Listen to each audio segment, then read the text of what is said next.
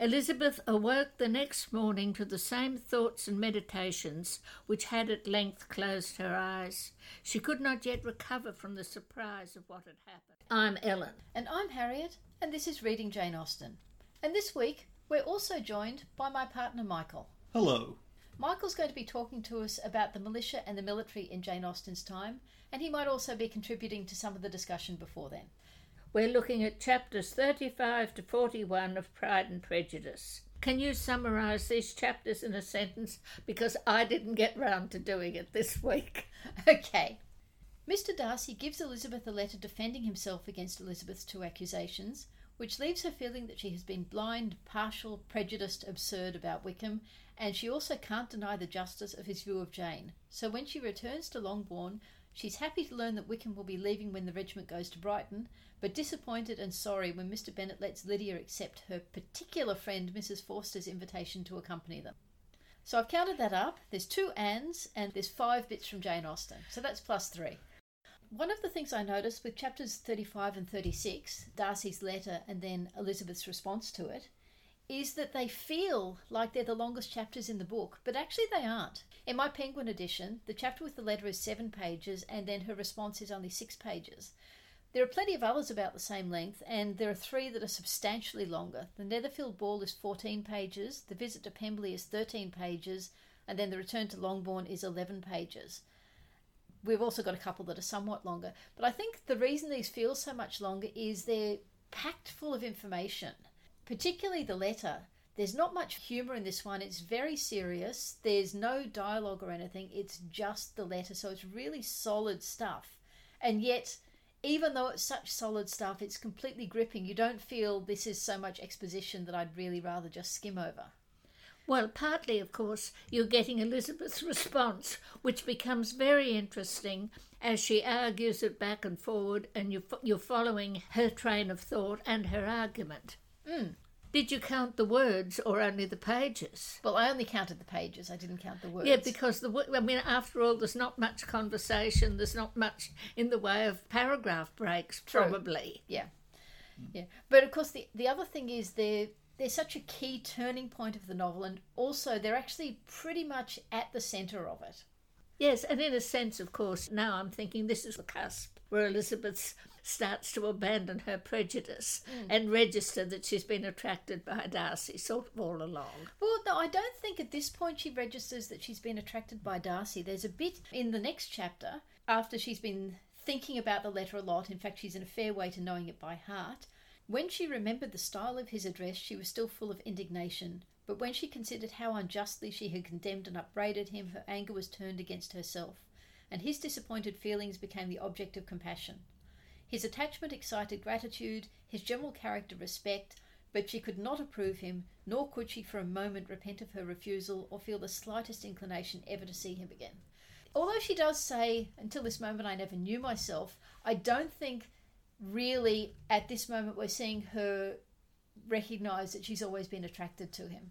So she really does start to fall in love with him when she saw his beautiful gardens at Pemberley. I think it probably go. It's been carrying on until that time.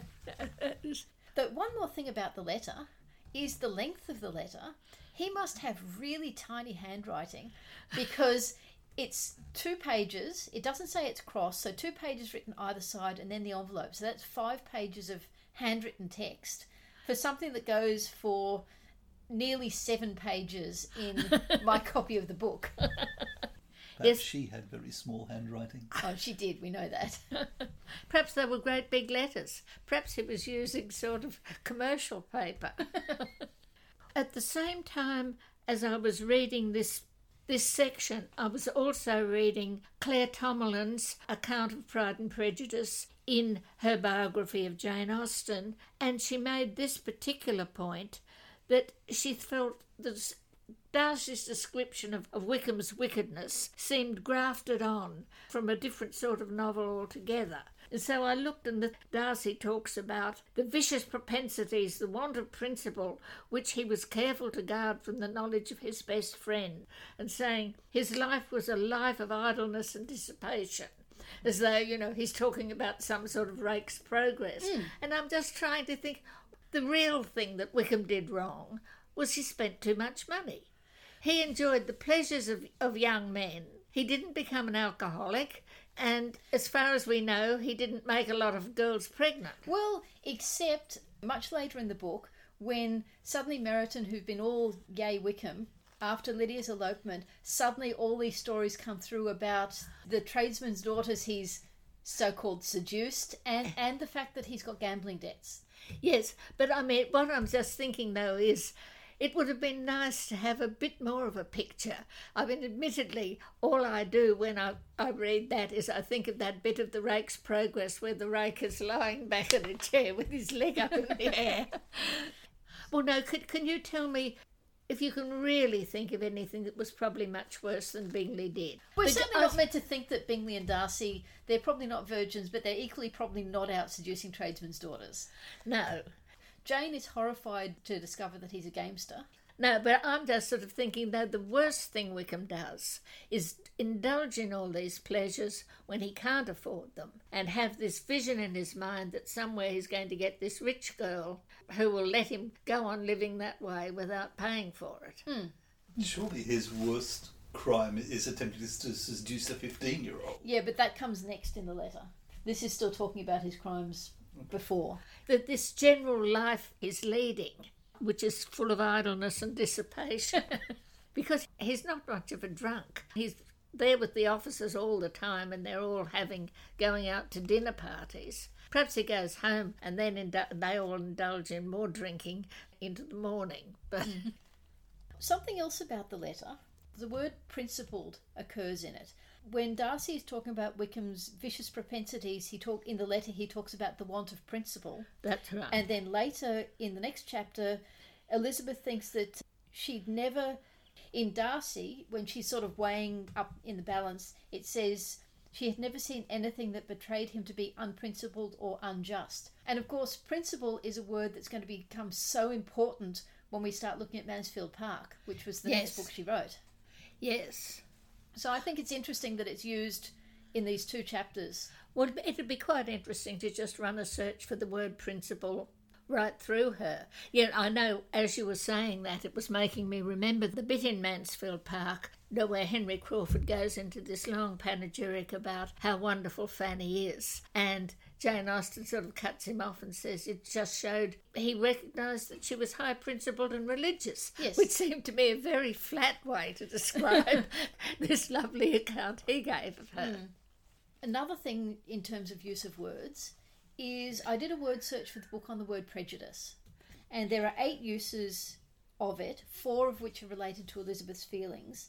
And the first of these is in chapter 36, again, when she's reflecting on the letter and she starts to read it with a strong prejudice against everything he might say.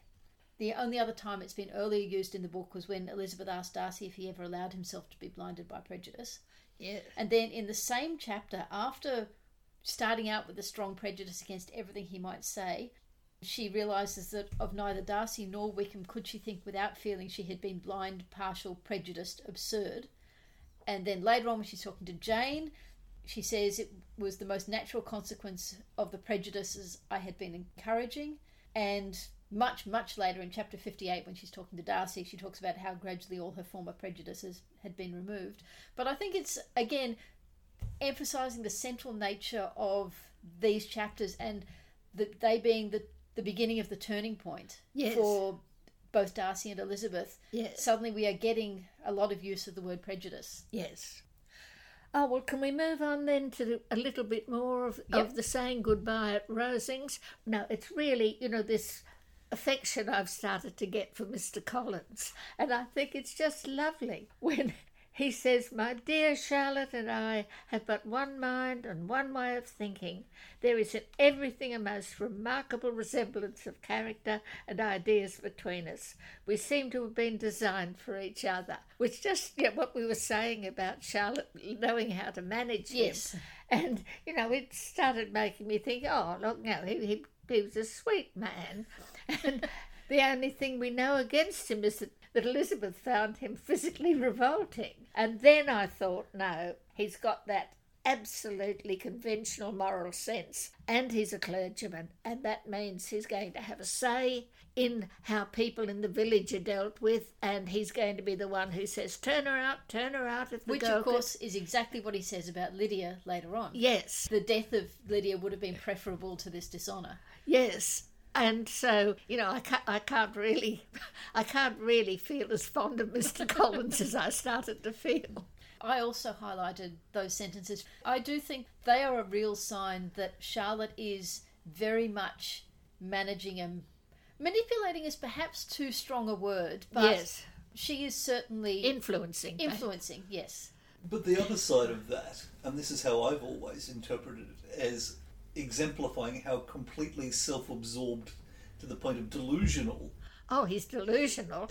he, he is, in that he has managed to persuade himself that this is all his idea and that they genuinely are, are soulmates rather than recognizing it for, for what the reader is clearly supposed to hmm, yeah. recognize it as, which is Charlotte. Charlotte has five times his brains. Oh, yeah, oh, more, more, yes. Well, oh, no, 50 he's- times. Yes, In the whole Lydia going to Brighton thing, we're getting the most complete abrogation of responsibilities by Mr. Bennet. yes. He's yeah, he's very funny and amusing about it, but at the end of the day, he's sent his daughter off with how well does he really know Colonel Forster? He, he would be probably just some local gentleman who's filling in time being the colonel. Well, uh, to be a, a colonel in the militia suggests that you're relatively wealthy by the standards of the gentry and well liked in your county, and nothing more than that. But yeah, so Well- he basically he's just quite happy to send his daughter off, his particularly silly fifteen-year-old daughter off to a camp full of officers, trusting to the fact that she's going to be too poor to attract any of them. A- and that she's going to find her place, find Yeah. that she, she's not the sort of the belle of the ball that she is with. oh, Which is probably true, but it's Yes. still very No, but he's basically saying, "Oh no, um, I'll send her off. Colonel Forster will keep an eye on her. She'll come to her senses after she's been there." Hmm. No, no, I mean it, it's he he is bad doing that, Hmm. and it is sad for poor Kitty. Oh, that was another thing that I noticed in this. Talking about Kitty, I suddenly wondered is Kitty actually a bit sickly? Because, you know, right at the start she was Oh, I coughing. think so. But then also there's this bit in here where, um, yeah, when they're talking about CA would set me up forever, and Kitty says, My Aunt Phillips is sure it would do me a great deal of good, which again suggests maybe Kitty's not a particularly healthy person. Oh, I think there's other references to that earlier. Elizabeth, when she's thinking about Mr. Darcy's letter, she talks about Kitty being sickly or something Hmm. like that. She's certainly Kitty, even though she's two years older than Lydia. Um, Elizabeth emphasises that where Lydia goes, Kitty will follow. Oh, yes. Though, of course, when they arrive back in Meryton with Kitty and Lydia, not only does Kitty not really have much to say in the conversation, it'd be so easy to completely forget that Mariah Lucas is even there. Oh, well, yes, she's even quieter. Another bit that I got interested in is that bit where Jane Austen has Lydia there thinking what it's going to be like, and where it says she saw with the eye of creative eye of fancy the streets of that gay bathing place covered with officers. She saw herself the object of attention to tens and to scores of them, at present unknown, and she saw all the glories of the camp. And that struck me as that's the sort of thing that pops up quite a bit in girls' literature from then on, where you have the girl, the, you know, the girl sitting there having this mad picture of herself. And of course, the other thing we really see after the return home is Elizabeth really seeing her family through new eyes. She's always been embarrassed by them. At the Netherfield Ball, she was embarrassed by them, but now she's seeing even more how they're perceived by outsiders. Yes, and seeing again more deeply the problems of her father's marriage. Yes, and that that he he isn't behaving properly. yeah. I think possibly the key sentence is Elizabeth tried to be diverted by them, but all sense of pleasure was lost in shame. Yes, Whereas yes. previously she has, there have been times and times when in public she's been embarrassed by them, but I think this is the first time she's really been unable to laugh at them and it's just lost in shame. I think the other thing is too that previously she's been able to look at them beside people that they're not as awful as, like the Lucases and Aunt Phillips. And Mm. in a sense, her family don't seem as bad. Yeah, true. Darcy and the Bingley family have brought much higher standards to the neighbourhood. Well, which is the thing I've felt all along that it must be a neighbourhood of very small gentry. They go out and visit one another, but there's nobody they need to compare themselves much Yep. with. They don't have this elegance that the Bingleys and Darcy bring into the place. Um, and then, of course, the other thing she has um, when she comes back is she has to encounter Wickham again. All right, and yes. there's this bit where it says she had even learned to detect in the very gentleness which had at first delighted her an affectation and a sameness to disgust and weary. So all that stuff we were talking about about how did she not see he was a con artist? Yes. Now she's starting to see all of that. But only because she's got some information. Yeah. She doesn't pick it up. Her sort of social antenna don't pick it up from him until she's been told. Yeah. He did this, he did this. And but then in her reflection on the letter, she starts to think over, yes, and what do we know about him aside from the fact that he was the friend of Denny and he suddenly and unexpectedly just joined Yes. the militia. We don't know really why, we don't know what his background is, we don't know anything about him. Yes. And then it's because he's abandoned Miss King, which of course now she's seeing for what it is. Um, It was just a pursuit of fortune, and Yes, when, and when Georgiana failed, he's pulled his sights down to Miss yeah. King. So Georgiana had thirty thousand pounds. Miss King only had ten thousand pounds, and she'd been thinking that that was um, showing him to be not actually all that vicious, but in fact now she thinks it just shows how desperate he is. Yes. And what I love is after they have their conversation on the last night, it says they parted at last with mutual civility and possibly a mutual desire of never meeting again. Oh, that's is that your sentence? No, it's not. It's just a bit I liked. yes. Okay, did you have a favourite sentence? well, the favourite sentence I put down here. And we mean to treat you all, added Lydia, but you must lend us the money, for we have just spent ours at the shop out there. Yes, that's that sentence really sums up Lydia's character completely. But for me, I sort of started to project that forward and just thinking, you know, when Lydia and Wickham are married, you can just see them turning up at Jane and Bingley and saying, Oh, you know, you gave us all that money to pay our rent for the winter. But we saw this beautiful horse that would just be right for one of their children, and we knew you'd want him to have it. So, can we have some more money? The one I've chosen, and there are quite a few good ones in this section, but the one I've chosen is just after Elizabeth has told everything to Jane about Mr. Wickham. What a stroke was this for poor Jane, who would willingly have gone through the world without believing that so much wickedness existed in the whole race of mankind as was here collected in one individual.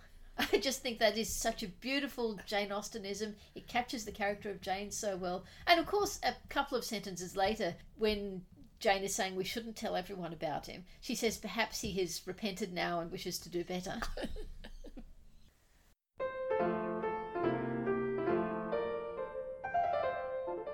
So, the character we've decided to talk about this week is Lydia. It was actually difficult to find the best spot to talk about Lydia because she's in and out of the book quite a bit. In fact, you commented in one of the earlier episodes that suddenly Lydia is emerging off the page as a personality. But I thought this is probably a good place to talk about her because it's another place where she emerges. This is where we have that scene that you read the, the quote from where she's going to treat them, but they need to lend her money. So we really get a lot of Lydia's personality, and she, I think, speaks more and longer than in other sections. So, one of the things about Lydia is, of course, she's so completely self centered and self absorbed. It says at one point in the chapter that she seldom listened to anybody for more than half a minute and never attended to Mary at all. Yes.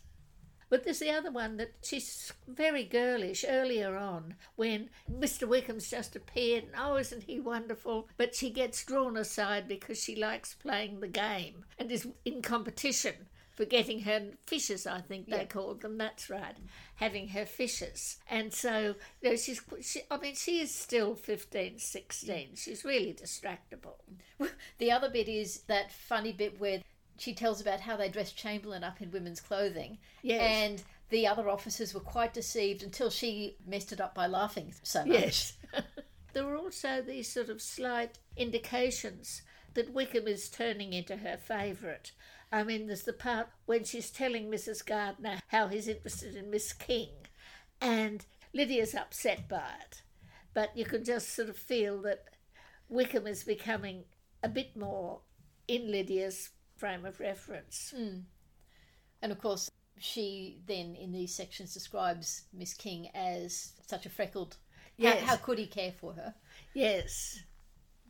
Another thing I remember from years and years and years ago when I was when I was in high school, I went to a presentation by John Burrows. I think it was in the very early stages of him doing his analysis of the language used in the book. Yes. And one thing I clearly remember is when he took out Lydia's speeches, she uses the word I more than practically anybody else. Oh. And he also says she uses I more than me, as in she will always be at the start of her own sentences, the subject of her own sentences, never the object of her own sentences. oh, right. It's one of those things that the analysis supports something you kind of feel anyway. Yeah. That all of Jane Austen's characters, or maybe not all, but certainly the significant characters of Jane Austen have their own unique way of speaking, their own unique turns of phrase. Although I think Lydia does share some with Mrs. Bennet. Somewhere in the book, Mrs. Bennet says the dinner we had was 50 times better than anything at the Lucases. Yeah. Lydia could have said that. Yes, yes. Elizabeth, when she's talking to Mr. Bennet about Lydia, she is very harsh about her, probably because she's still distressed because of Mr. Darcy's letter, but she says her character will be fixed and she will, at 16, be the most determined flirt that ever made herself or her family ridiculous. A flirt, too, in the worst and meanest degree of flirtation, without any attraction beyond youth and a tolerable person, and from the ignorance and emptiness of her mind, wholly unable to ward off any portion of that universal contempt which her rage for admiration will excite. Oh, yes. Oh, uh, yes, it's pretty awful about a sister, isn't it? Yeah. But she's nearly as harsh about Mary on occasion, mm. Elizabeth. Mm. Whereas Kitty is just fretful and, and sickly. Mm. Their Yes. view. Kitty Yeah. coughs, and that's about it. yes. I do wonder whether contemporary readers would have been more likely to share Elizabeth's harsher interpretation of her behaviour, that they'd have found it less forgivable than we do. Well, I think probably very likely. But, but it is such a nice picture of a particular sort of 15 year old girl who's just sort of realised, come to realise that she can sort of impose herself on young men as well as on her family and the other girls, mm. and that they will respond, mm. and that she's discovered it. With Lydia's personality, it bounces out of the book, doesn't it? Mm. Not necessarily in a nice way. other th- people we enjoy isn't in a nice way. Yeah. We don't we, we don't love Lady Catherine, but we we like having her there. Yeah. You kind of wonder what might have happened to Lydia if she hadn't been allowed to go to Brighton. I think she'd probably have found a younger son of some of this minor gentry that are living in that area. Because after all, that's what Mrs. Bennet did. And Lydia is starting at a higher plane than Mrs. Bennet because she's starting as the son of a gentleman, Yes. which Mrs. Bennet wasn't. She, maybe she's got sex appeal that Elizabeth doesn't really recognise. Oh, I'm sure she has. Yes. She must have, or Yeah. Wickham wouldn't have gone off with her. Yeah, and I suppose if it had been just someone in the local gentry, she probably would have done things according to the, the standard approach of engagement, marriage, sex, rather than the other way round. Or possibly engagement, sex, Well, marriage. yes. But yeah, and it would have been someone probably a bit more age appropriate. Alternatively, what she could have done, it could have been with someone local. It could have been sex engagement marriage. Someone around her own age of the local young men, hmm. particularly once the officers have gone. Yeah. Would the local young men have done sex before engagement though? With someone With, of with their Lydia, own class? with Lydia, Given they the probably chance. would. oh, I'm sure given the chance, but um, my question is not whether they would have had sex, but whether they would have had sex with the daughter of a gentleman. if she was throwing herself at them, I mean, which is what Lydia was doing. Yeah. There's another bit I like that when they get back home, back at Longbourn, Lydia, in a voice rather louder than any other person's, was enumerating the various pleasures of the morning to anybody who would hear her. yes, she never shuts up. yes. She's not complaining like Mrs. Bennet, though she probably will be in 10 or 15 or 20 years' time.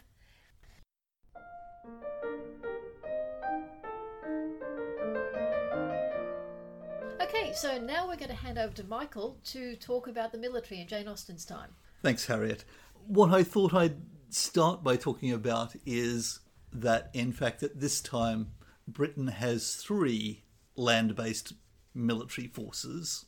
The largest of these was not actually controlled by the British government. Can I guess? You can guess. The East India Company's army in India. Yes, the, the private army of the Honourable East India Company was the largest British army during the Napoleonic Wars. It was also different from the others, and it was the only one in which officers actually were trained in their profession, but it was the least prestigious. Secondly, the one that appears most in Pride and Prejudice is, of course, the militia. The militia were a home defence force, a kind of precursor for the territorials in the UK or the Army Reserve in Australia or the National Guard in the United States. In terms of the military hierarchy, they were subordinate to the British Army, but from the perspective of many people in the gentry, like Mrs. Bennet, they were considered more genteel because the officers entirely came from the county gentry class. Lastly, and most importantly, historically, is the regular army. It was the smallest of these three forces, and in fact, Britain's army was the smallest amongst the combatant powers during the Napoleonic Wars. It also occupied a rather ambivalent place socially during the Regency in a way that might surprise people whose experience comes based more on later 19th century literature, where it becomes much more respectable. So, whilst there are a small number of regiments, the Guards, for example, most of their officers would be junior sons of the peerage. Very few members of the gentry would manage to get in there. The next step below them are, are some of the cavalry regiments, which are also quite fashionable and expensive to get into, and which were considered respectable and glamorous. But the overwhelming majority of line infantry regiments were not seen as a very desirable career amongst the gentry. Certainly, much less desirable than the navy because there was much less opportunity for making yourself wealthy because the navy had prize money, which was essentially legal piracy, whereas looting in the army was illegal. So, at this period, most army officers were from the very lowest levels of the gentry and even from the professional classes, and actually a surprisingly large number of officers in the peninsula, for example, even came up through the ranks. So, those are the three forces. Let me talk a little bit more about the militia. The militia was always raised at the county level, and in its early history, the colonel of the regiment was responsible for raising it, for financing it, etc. Uh, in the 1790s, it was regularized by which they were paid for by the government, but they were still very much organized at the county level.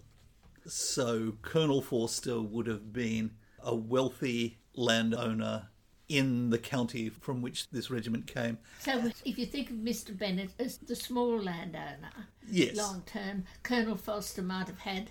Col- Colonel Forster, I would say, would have been somewhere between Bingley and Darcy. And the junior officers would have been the sons of landowners. So it is actually a little bit surprising, given that the militia were known to be quite genteel and more than a little bit snobbish, that Wickham manages to get his way in. He must have charmed his way around Colonel Forster or some other local grandee or won it in a gambling. So the fact that he appears as a officer of the militia does to some extent clothe him in more respectability mm. on first acquaintance than would be normal for someone with of his background. Henry Austen joined the militia. He was Hmm. Yes. about 21, 22. And he sort of could come into the militia and go back to Cambridge and do some more of his degree. I- indeed, so it was a part-time service When they were embodied, it would generally be for the s- spring and summer months, around three months a year. Except in Pride and Prejudice, they're arriving for the winter months. Yes, so as the war continues, The, the- the war being being the Napoleonic Wars in general, as any real chance of invasion disappears, and as the Peninsula Campaign hots up, more and more, even the home battalions of regular army regiments get sent to the Peninsula or to India. Then militia units were used to plug the gaps because it was recognised that their lack of military ability didn't really matter very much in this context while the regular army were only volunteers, Yes. there was actually conscription into the militia. It was by ballot within the in the county, all men between eighteen and fifty. However, if your name came up, you could pay for a substitute, and many people did. This, for example, is the reason why, although militia were nominally from a particular county, in reality, many of those serving in it are Irish or Scots because they take the bounty for the substitute and you got paid more in the militia than in the regular army. So they've become a problem because they're this large force that is costing a lot of money that can't be, be used for overseas service and is drawing what are regarded as the best recruits away from the regular army.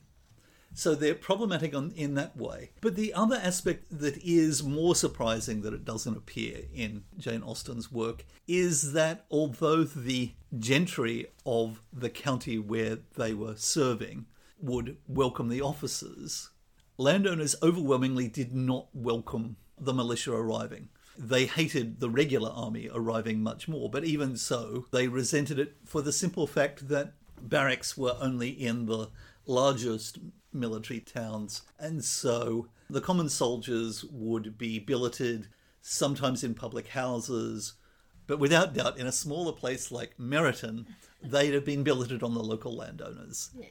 And the local landowners didn't like that. They saw them as causing discontent Poaching. Poaching, stealing their livestock, and generally leading their own servants and staff into drunkenness and, and debauchery. So it, it is perhaps a little bit surprising that there's no mention of, of that in Pride and Prejudice. We can only assume that the Bennets somehow escaped that. I think the main reason that the militia was not disbanded was that so many of its officers would have been members of parliament. Okay, let's talk a little bit about the regular army. So, as I mentioned earlier, it's actually the smallest of the armies of the combatant powers. However, the British infantry did have the reputation as being the finest in the world. This may be for the rather surprising reason that, believe it or not, the British Army was the only army at the time that gave its troops live ammunition to train with.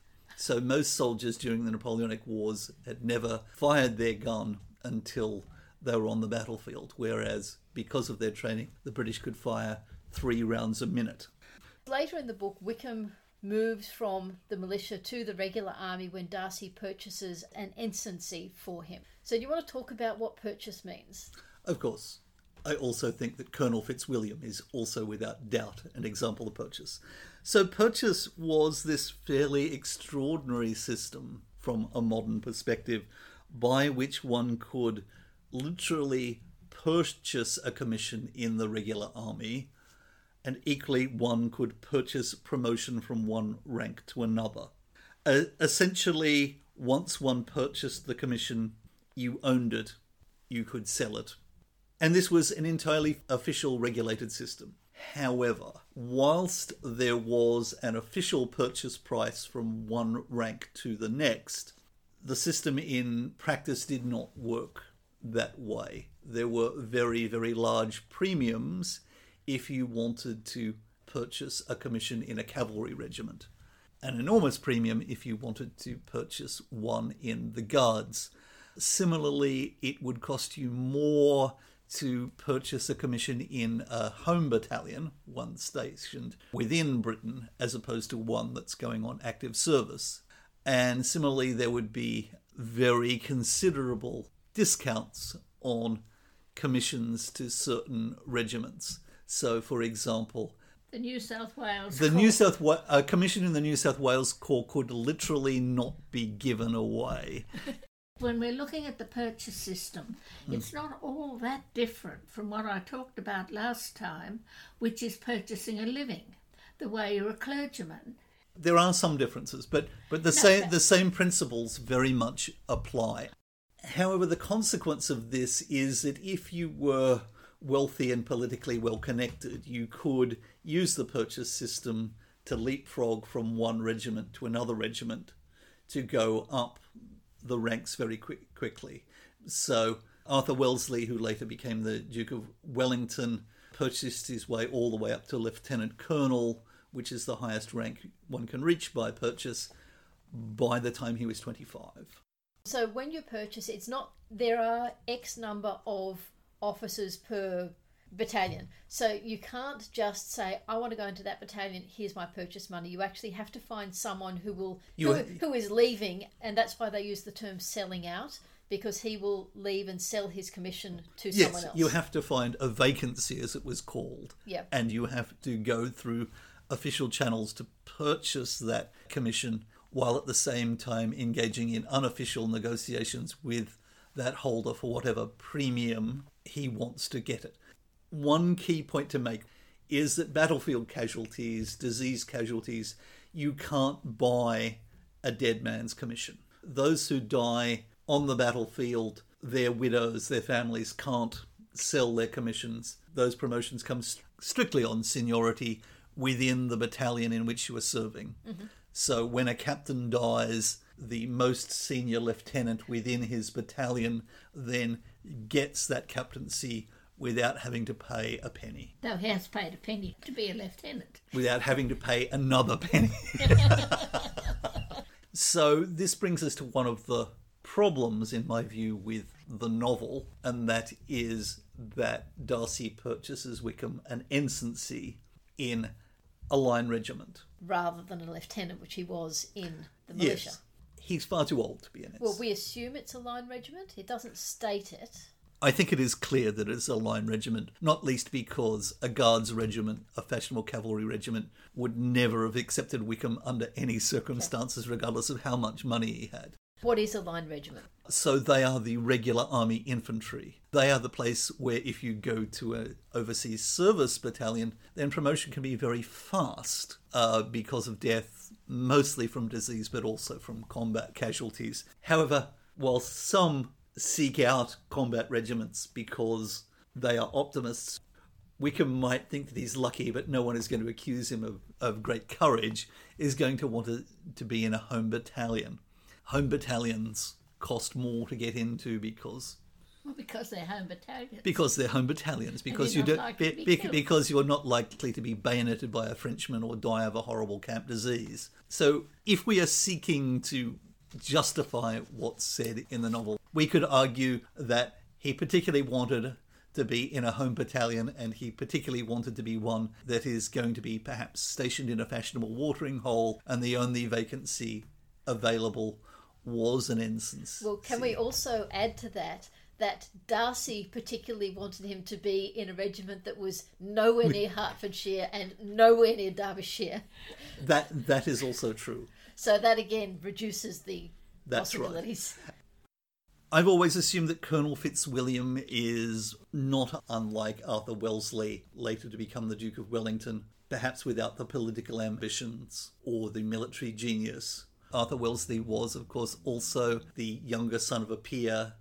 I think Colonel Fitzwilliam would have been the lieutenant colonel of a home battalion of a regiment of line infantry. I think the difference between Colonel Fitzwilliam and Arthur Wellesley is that while Arthur Wellesley was actively seeking an active service battalion to advance his military and, more importantly, his political career, I think Colonel Fitzwilliam is much more content to have a home battalion without the risk, but allowing him the comfortable lifestyle that allows him to spend most of his time on the social niceties and without the dangers of being killed.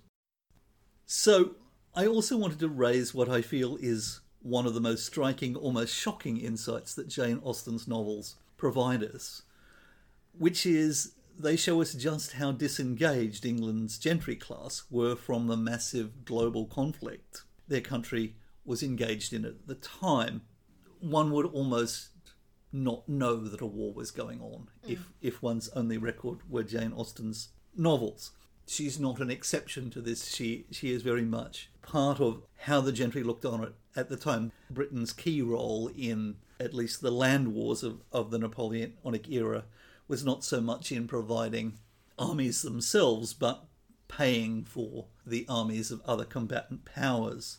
The gentry during this regency period were much less likely to join the armed forces, particularly the army, in this period than they were in later periods. And I thought I'd, I'd conclude just by having us consider how different Darcy and Bingley would appear to be if the novel was set a century later during the First World War. Oh, yeah. Because here we have two essentially idle young men of no profession with no apparent interest in serving their country. They would, without doubt, be social pariahs. And I think it's safe to say that Mary Bennet would be the first one in line to give each of them a white feather.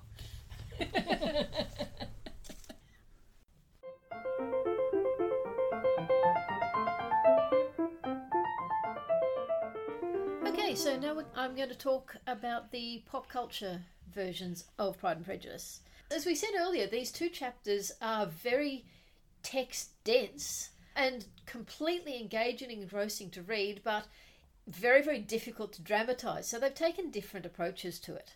In the 1980 miniseries, the Elizabeth Garvie and David Rintoul, the letter has Elizabeth reading it aloud in her head, and occasionally you get little little little flashbacks some i think from what you've seen but also some from darcy's past life with wickham yeah. and that is then followed by a very lengthy voiceover of elizabeth describing her feelings and this again is one of those things that i feel doesn't work all that well in the miniseries of trying to put into the mouth of a character the words that Jane Austen has put on the page. In, in, this instance, I'm not sure they're really using Jane Austen's description of Elizabeth's thought processes, but you are getting this very, very descriptive tell rather than show to the audience. And the mm-hmm. other interesting thing, and I noticed this with the proposal as well, it's quite dispassionate. There's not a lot of emotion in either Elizabeth or Darcy in these scenes. Even when Elizabeth is berating herself, it's still very, very controlled. By contrast, the 1995 version with Colin Firth and Jennifer Ehle has much more emotion to it, and they take quite a different approach to the letter. For a start, they split it. What you see first is Colin Firth striding back to Lady Catherine's place, and interspersed with that and with Elizabeth's ongoing reaction, you have some flashbacks to the previous episode to remind you what's just happened, uh, but also to, I think, to emphasize Darcy's thought processes at this time because, of course, this is not something we see at all in the book. We don't see Darcy writing the letter. We don't see any of Darcy's change of heart, really. Well, didn't we say earlier that, in fact, we don't see inside Darcy's mind after he's handed the letter over? No. We see we see what he's thinking right up to there. No, we actually we stop seeing what he's thinking at the Netherfield ball. We, yeah, ne- we never see what he's thinking at any time when he's staying with Lady Catherine de Bourgh. We we assume that he's in a highly emotional frame of mind leading up to writing the letter, but that's an assumption, not one we see. Yes, it, it it's and, it's pretty much embedded in the text. Yes, and of course Charlotte is noticing it. Yes, it's embedded, but it's not explicit. We don't get in his head. So what it does then is it shows you Darcy writing the letter, and they've made the decision to flip around the order of the letter. So what you see is Darcy writing the first part of the letter, which is now the story of Wickham, and oh. it's all in Darcy's voiceover. You have shots of Colin Firth writing the letter, but you also have flashbacks of Wickham at Cambridge. You have, harking back to what you said earlier about what Wickham has been doing, you have Darcy walking in on Wickham's room and he's sitting there with what is probably a serving girl on his knee. Yeah. showing yeah, showing him that being sounds dissolute. lovely. in a, in a room right off the main quad, which seems rather improbable. Yes, but they have to show that it's Cambridge. And you have that happening, Darcy writing through the night. So it's a mix of voiceover, but the visuals you get are a combination of the flashbacks that you haven't seen before and Colin Firth looking quite romantic as he's doing the writing. Which again is not particularly subtle, but I've said before, subtlety is not Andrew Davies' thing. But at the same time, it is showing rather than telling, unlike the 1980s version. Yes. And then Elizabeth starts reading it, and it's her voiceover, interjected every now and then with her um, editorializing on it, like, um, oh, really, surprise me. and, you know, huffing and puffing occasionally with indignation as he tells the story of Jane. But that is interspersed again with flashbacks of what we have seen earlier. And I'm sure I have either read an interview with Andrew Davies or seen on a documentary, but I could not find it anywhere, that they said with those flashbacks, they used the scenes that were shot earlier of Netherfield and what have you, but they heightened everything. They, I think they, they heightened the contrast, they made it louder. So in Elizabeth's recollection, her family are almost worse than they were at the time. Though I said at the time they they emphasise her embarrassment anyway with the background music. So that's how they've chosen to dramatise it. It's all show don't tell. You see so much through the facial expressions of Elizabeth and of Darcy to see what they're thinking. So you don't, in the end, have that voiceover that the 1980s felt compelled to have because Oh. you see it much better. Oh well, that yes. I, I felt that was much more successful. Then in the, the 2005 film with Keira Knightley and Matthew Macfadyen, Yes. in that you don't have Elizabeth going out walking and Darcy giving her the letter. You have Elizabeth sitting in her room at Hunsford Parsonage and Darcy kind of creeping up behind her like a stalker and giving her the letter without saying anything. She doesn't turn around. It's kind of hard to work out how much of this is what's really happening and how much is in her head because he then just kind of dis- disappears. Darcy isn't a stalker, he's a vampire. Yes. He, he appears in her room, leaves the letter, and then disappears. Yes. There's no eye contact at all. It's almost a question of is this kind of semi fantasy and does she in fact just arrive back in her room and the letter's there or has he really snuck up behind her? Very strange. And some of the material from the letter, all his defence about Jane and Bingley, that is actually moved from the letter into the proposal scene. So that's how they dramatise that half of the letter. Yeah. And with the other half of the letter, the story of Wickham, they cut it down to about five sentences. Obviously, as a movie, they have to have a much more compressed version of the script. frame, yes. So they don't get anywhere near as much of Darcy's words there.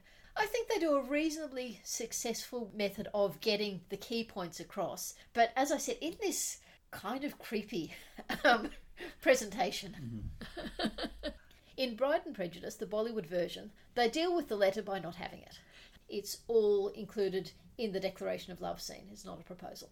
And in the Lizzie Bennet Diaries, which is the web series, the modernised one, Yes. because the background of that is this, this is not a camera f- filming what's happening. This is actually a video blog that she is presenting to the internet. So you have Darcy arriving and giving her the letter, and then you see her saying, Well, of course, I'm not going to read it. And then she picks it up and she starts to read it, and then she reads more, reading it to herself, not aloud. And then she, the episode finishes, and then the next episode starts, and she's talking about all sorts of other things. And then Charlotte says, Everyone wants to know what was in the letter. And she says, Well, I can't tell you because it's private. And I know I've told a lot of other stuff on this blog, but I can't tell this. So you actually don't see any of the defence of Darcy against Wickham at that point. Though she does say, But I'll tell you one thing that wasn't in the letter. There was no apology for breaking up Jane and Bingley.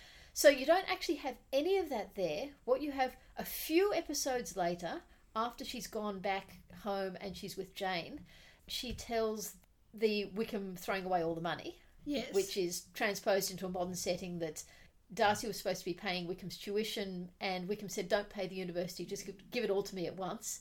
And so he was given three years' worth of tuition money, and he blew it all in a year, and then wanted more. Yeah. But there's no mention at that stage of anything else. She has said earlier she's not going to tell it because it involves people she's never met. But in that version of the story, you don't get it. Then, much later, when Georgiana Darcy actually appears, you have Georgiana telling the story herself. So that's how they deal with this combination situation Yes. of reading a letter is boring and also reading this very personal letter doesn't fit with the concept of I am telling this to the internet. Something else I wanted to talk about is the presentation of Lydia in Lizzie Bennet Diaries. Because most of the adaptations of the book, the period ones, they have a fairly similar approach to Lydia, which is pretty much what you see in the book. Inevitably, she's too old. In the 1995 version, she was played by Julia Sawalha, who I love as an actress, and who I thought did a wonderful capturing of Lydia's essence, Oh, except that she was, I looked it up, she was 27 at the time. Yes. So just a, it sometimes she was behaving like a 15 year old when clearly not being a 15 year old, which is a bit unfortunate, but that's more or less how they all present Lydia. She's boisterous, she's bold, she's out there, she's an embarrassment to everyone, she's completely unrepentant, and that is reasonably a reflection of Lydia in the book. In the Lizzie Bennet Diaries, they do a complete rethinking of Lydia. What they do is Lydia starts out being not that dissimilar. In fact, she's profoundly irritating. She's out there, she's bouncy, she's boisterous, as I said, everything like that. But as the show goes on, you start to see some cracks appearing and you realize actually underneath this, she's a very insecure person. So at the time when Jane has gone off to London. uh, well, Jane has gone off to LA rather than London. All right. And Yes. Elizabeth has gone to Collins and Collins, which I forget where that is, but it, um, also not home. Lydia has been spending time with cousin Mary, who's been helping her study. Kitty in this is a kitten, not a person. and and Mary is their goth cousin, who is also not at all like Mary in the book, and I absolutely love Mary and Lizzie Bennet Diaries. But so Lydia's gone off with Mary, and Mary has is being friendly with her, but at one point she just suddenly snaps and she just runs away and goes and spends some time with Jane in LA. And you kind of get this sense that she needs validation from her sister. She's actually a very needy person. Ah. And what then happens is on her 21st birthday, she suddenly cottons onto the fact that Elizabeth does actually want her to grow up a bit, doesn't just celebrate her the way she is, and she is really angry with Elizabeth and she runs off to Las Vegas for a holiday which is where she meets up with Wickham, you learn afterwards. But what then happens is you see a lot of videos she makes herself separately from Lizzie's videos, and that develops the relationship with Wickham. It is an emotionally abusive relationship. You see Lydia going from being out there bouncy and profoundly irritating, and you sometimes want to beat her head against a wall, to being withdrawn and damaged. And honestly, some people I saw in the comments were actually saying you should be putting trigger warnings on these videos. Ah. It was, I thought, a really, they obviously decided they couldn't have the Lydia story play out the way it does in the book because that doesn't work for the 20th century. They worked out an alternative thing they wanted, and to make that happen, they have made Lydia into a completely different, I won't say more nuanced character because she is, as we've said, very well developed in the book, but a completely different character, and I think a very interesting one. But so completely different from the book and completely not what I was expecting when I first started watching it. I thought it was fascinating. Yes. Could I go back to the 1995? Yep. 'Cause I thought you were very generous in your, your analysis of the 1995. I think those things in the 1995 encapsulate everything I hate about the 1995, in that it is Darcy as larger romantic hero turned up to 11. We have Darcy looking mournful, scenes that I think is Colin Firth looking like he has indigestion, but clearly about this continuous thread in the Andrew Davies one of turning him into a larger romantic hero in the way that is alien to Jane Austen.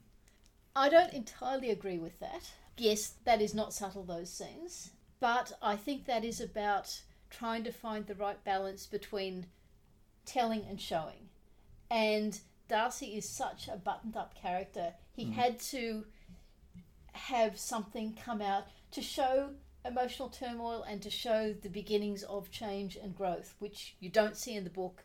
And you're also not going to see a lot of here because I believe in between this scene and Pemberley, there are mm. one or two scenes you see of him in London, but not much else. So he's got these short chunks when he has to show the beginnings of growth. But like I said, I, I absolutely take your point that it is exaggerated. And I absolutely take your point that it is not, not the way Jane Austen would have written it because we saw the way Jane Austen wrote it and it was in this syntactically complex, very, very thorough, detailed letter, Yes. which would not have worked on the screen. Yeah, so I actually think that the 1980 is more faithful to the book. The problem is, though, that in being more faithful to the book, it no doubt leaves a good many in the modern audience saying, why is he so cold? Why is he so rational? Mm. Why isn't he being the large R romantic hero that we expect? Mm. I would argue that until that scene, until the writing of the letter scene in 1995, you don't see Darcy as large R romantic. You mostly see him as basically not a nice person. I, I disagree, but I think consistently throughout the 1995, Darcy is portrayed as actually worse than Large R Romantic, as a Mills and Boon hero. We have Darcy galloping around on horses for, for no readily apparent reason. We have Darcy fencing, which he Well, we haven't had that yet. Yes, but, but engaging in all signs, kinds of activities that Darcy doesn't do in the book and, and Jane Austen would never have her heroes doing, precisely in order to make him more of a conventional romantic hero. Mm. You see, I think much of that, except for the galloping around on horseback, all of that happens in the second half. That's when the jumping in the pond occurs. Yes. and I will be talking about that.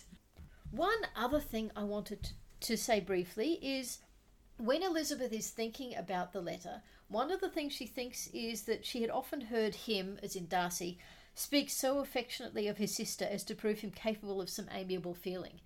Now, in the book Mr. Darcy's Diary, written by Amanda Grange, as distinct from another book also called Mr. Darcy's Diary that I haven't read, one of the things that comes through in that is his affection for Georgiana. That diary starts well before the book begins, it starts before the whole Ramsgate thing. And scattered throughout it is Georgiana writes that she's learning a new sonata on the piano. Georgiana has done this, Georgiana has done that. I have bought this for Georgiana. This affection Darcy has for Georgiana. I think the author has really picked up on that simple sentence in the book and a few other things later and really scattered it throughout and really, really brought out this affection between brother and sister, which I think is really nice. Michael has been watching with me, not all, but some of the excerpts from the various adaptations. And he has lots of thoughts about the military uniforms used in these productions. So the short version is they're all unbelievably dreadful. Most dreadful is the 1940, where Wickham and the militia appear to be wearing some kind of Ruritanian band uniform. and it quite bizarrely has Colonel Fitzwilliam in a kilt. The most historically accurate is the 1980. However, it's guilty of what they all are, and that is completely historically inaccurate in that whenever one sees a character from the militia, they're always in full parade uniform. militia officers would have relatively seldom worn their uniforms. They would certainly have not walked around the streets in their parade uniforms with their sabres, with their epaulets, wearing their, their shakos. It's all about the difference between what people think and expect of an historical period versus actual historical practice. So I can entirely see why they do it, but it's nonetheless inaccurate. Mm.